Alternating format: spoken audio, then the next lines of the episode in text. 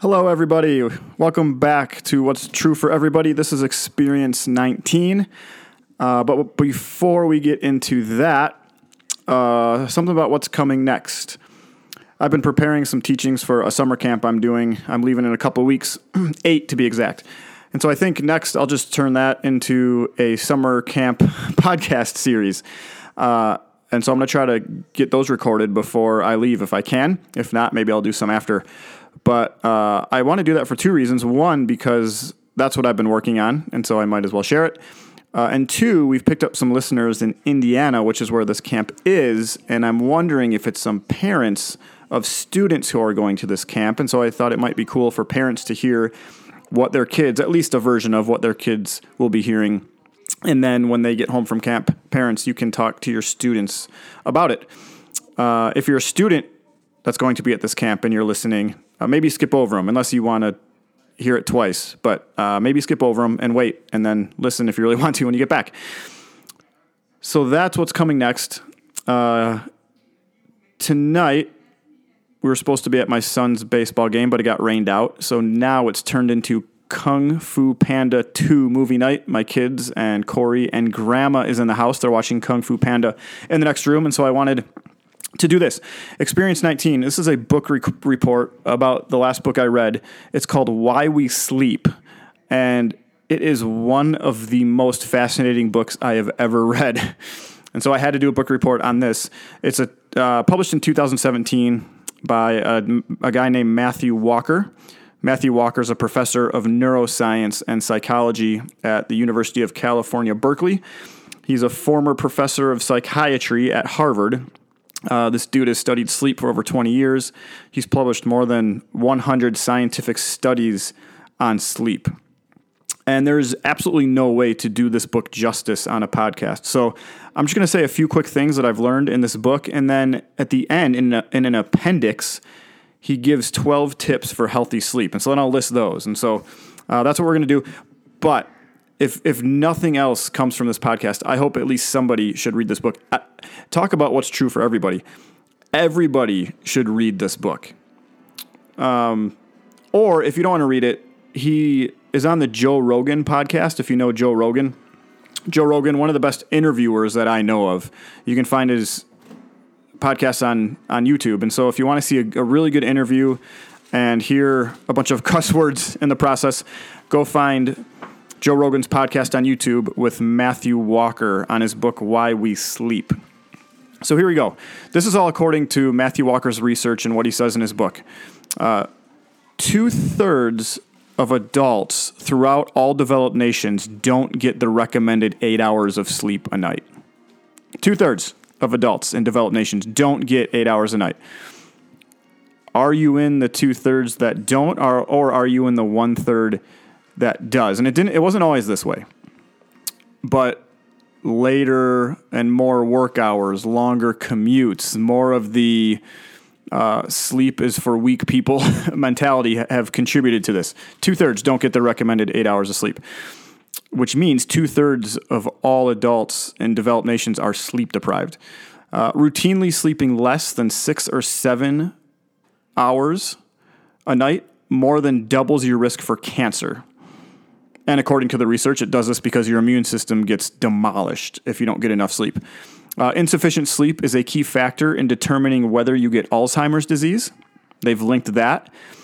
Uh, here's, here's an interesting one. If you go on a diet and aren't getting enough sleep, and you're not getting seven to nine or r- roughly eight hours of sleep, and you go on a diet, 70% of the weight you lose is muscle and not fat. So you might be losing weight, but you're losing the wrong weight, and it's not actually doing any good. Uh, that's interesting. Sleep isn't, he says, sleep isn't just the third pillar of health, along with diet and exercise. We often think of those three sleep, diet, and exercise as the three things to, to, that we need. He says it's not just the third pillar that goes along with diet and exercise. Sleep is the foundation on which those two other things sit. Uh, so if you've ever gone to bed late one night and you set your alarm early because you needed to get a workout in and this is the only time you could get it in, what he argues is it's actually more beneficial for your health to get that extra hour, hour and a half of sleep if you're getting less than eight hours than it is to go wake up early and go to the gym. Sleep comes before working out, he says. Uh, one person dies in a traffic accident every hour in the United States due to a fatigue related error. There are more car accidents caused by drowsy driving than alcohol and drugs combined. and he's not supporting driving under the influence of alcohol or drugs. He's just simply pointing out there's actually more accidents that come from fatigue related error, drowsy driving. Uh, he talks about what caffeine and jet lag and alcohol do to our sleep. Um, by the way, alcohol, he says, even though it feels like you're getting some good rest because you just kind of pass out if you have that much, he says what you're actually doing is sedating your brain, which isn't really sleep. And so it's not doing any good. Uh, by the way, a spider can create its web better when it's on marijuana, speed, or LSD than it can when it's on caffeine. and he's like, this is what we're readily giving to our kids and what we're doing ourselves. Uh, and so if you're asking yourself, am I getting enough sleep? A couple questions he lists. First, after waking up in the morning, could you fall back asleep at 10 or 11 a.m.? If yes, obviously then you're not getting enough sleep. Number two, he says, and this is a more interesting one can you function optimally without caffeine before noon? Do you get up and the first thing you do is head to the kitchen to make the cup of to- coffee? Uh, or you get to work and the first thing you do is go to the, the coffee pot in the office. Uh, can you function optimally without caffeine before noon? can you function at all without caffeine before noon? If not, he says you're most likely just self medicating your state of chronic sleep deprivation, which, by the way, is a vicious cycle because you put caffeine in. Uh, and so you, you don't sleep as well at night if you drink caffeine in the afternoon. We'll get to that in a moment. And then you wake up and you're tired again or more tired. And it's just this perpetual cycle. Other questions he lists. Uh, if you didn't set an alarm clock, would you sleep past the time you need to get up? And do you find yourself rereading things because it didn't sink in the first or second or third time or the fifteenth time? Uh, he, he talks about different stages of life and how sleep is crucial in every stage of life, from like a newborn uh, to adolescent to teenager to adults to elderly. Uh, he talks about how early start times are messing up our kids because they actually need a lot of sleep and, and their circadian rhythm, he, he calls it, uh, it actually is later, and so they need to go to bed later and wake up later. And then when they have to get up at five or five thirty to get to the school bus, and then we expect them to do well and think clearly on like tests and quizzes in the morning, and it's really interesting. He, and, and he, here's another. He says we can sleep with half a brain. So he talks about you've seen a, a row of birds on like a telephone wire. He says for protection, say you're looking at this row of birds on the telephone wire. The bird on the very far right, if you're in this line of birds, the bird on the very far right, when they're sleeping, the bird's left side of the brain will sleep and the right side will stay awake so the bird can keep watch for danger coming from the right side of the row of the birds. Okay? Go to the bird all the way to the left side. That bird will sleep with the right side of its brain asleep, the left side awake, so they can keep watch for any sort of activity that threatens the group of birds coming from the left side. And he says, We do the same thing, which is why when you sleep in a hotel or you sleep in an unfamiliar place, the first night is typically the worst night of sleep you get for whatever that duration of nights you're sleeping there, right? Um, he says it's a survival and a protection instinct because you're actually sleeping with like half a brain and you don't know what's going to go on in this place at night. And so you sleep light, you can't fall asleep, and uh, it's a preservation. What if there's danger here and I have to act quickly and wake up? Super interesting. There's uh, water animals, animals in the in the ocean that do this as well. He talks about dreams and sleeping pills, what those do. He talks about alarm clocks creativity, mental health, memory, what sleep does for memory. He talks about TV, phones, computers before bed and what that does, temperature of sleeping, effects of lack of sleep in the workplace, whether you are the employee or the employer, uh, healthcare, what that's doing. By the way, he says the one place that people need the most sleep, the most rest, the most recuperation, hospitals are the place they're getting the least because of all the beeping and the machines and the people coming in and out. Um, and by the way, here's a statistic the percent, in case you're thinking this doesn't really apply to me, the percent of people in the world who can sleep six hours or less a night and not have it affect them in any way, rounded to the nearest percentage, is zero. There's a few people in the world who can who can do this, um, but not many. He says you have a better chance of getting hit by lightning than you being one of these people. So anyway, I encourage everyone to read this book, Why We Sleep. At least watch the podcast with Joe Rogan. But here, in one of his uh, in an appendix, he talks about 12 t- tips for healthy sleep. Here we go. Number one, and he says if you're going to follow one of these tips, make it this one. He says go to bed and wake up at the same time each day. Go to bed and wake up at the same time each day, even on weekends. Um, he says because that trains your body. You, you can't your brain can't fully get back to sleep it's already missed, he said. Naps will help and you can get some of it back. You can sleep an hour or two later on, on Saturday. Um, but he says sleeping later on Saturday and Sunday will actually make it harder to wake up again on Monday. And so getting this routine of going to bed and waking up at the same time each day. And he says we set an alarm to wake up. Why don't we just set an alarm to go to bed so we remind ourselves when we need to go to bed? Uh, and I, I've actually been trying to do this, and sometimes I do better than others. But for me, and uh, back to this term circadian rhythm, and we're all different. So the time that we're all we're ready for bed and the time we're ready to get up, like me and my wife Corey are, are different. Uh, I've been trying to go to bed nine thirty, and so I'm asleep nine forty five or somewhere around there, and waking up at six.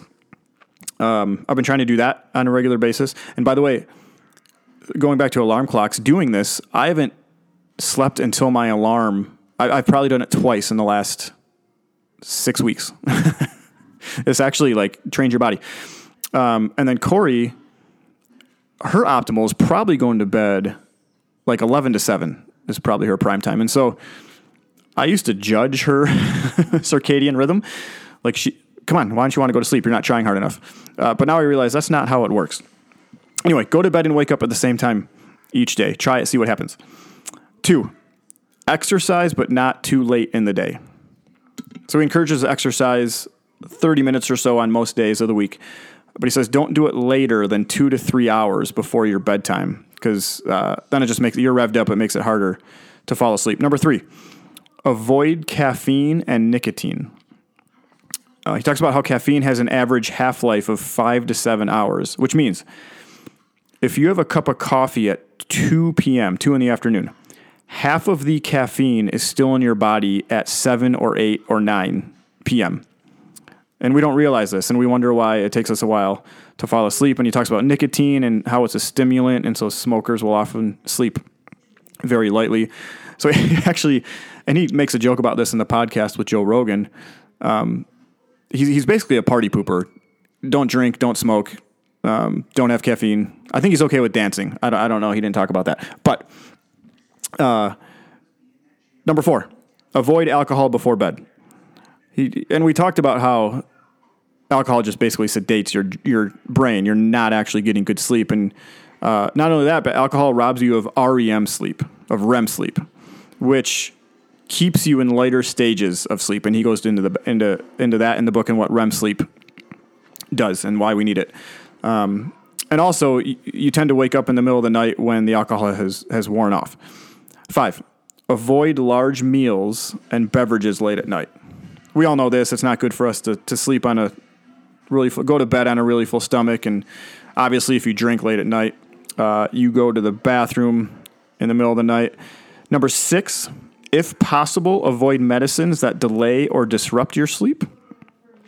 Number seven, don't take naps after 3 p.m. Uh, naps can make up, help make up for lost sleep, but as we know, a later nap will make it harder to fall asleep at night. Eight, relax before bed. He says, leave time to unwind. Have you ever come home from work or from something where you were just going and you were on and you got home and it was like bedtime or past your bedtime, but you thought, no, there's no way I could sleep right now. I need to just sit on the couch, breathe for a minute, have a conversation with some someone, something. But I, I need to relax. So relax before bed. Number nine, take a hot bath before bed. Two reasons for this. One, a bath can help you feel sleepy. Two, uh, our body temperature drops a couple degrees at night. And he says the drop in body temperature after you get out of the bath will help you fall asleep. So you get a warm bath, hot bath, you get out, boom, temperature drops. It makes it easier to fall asleep. Take a hot bath before bed. Number 10, dark bedroom, cool bedroom, gadget free bedroom.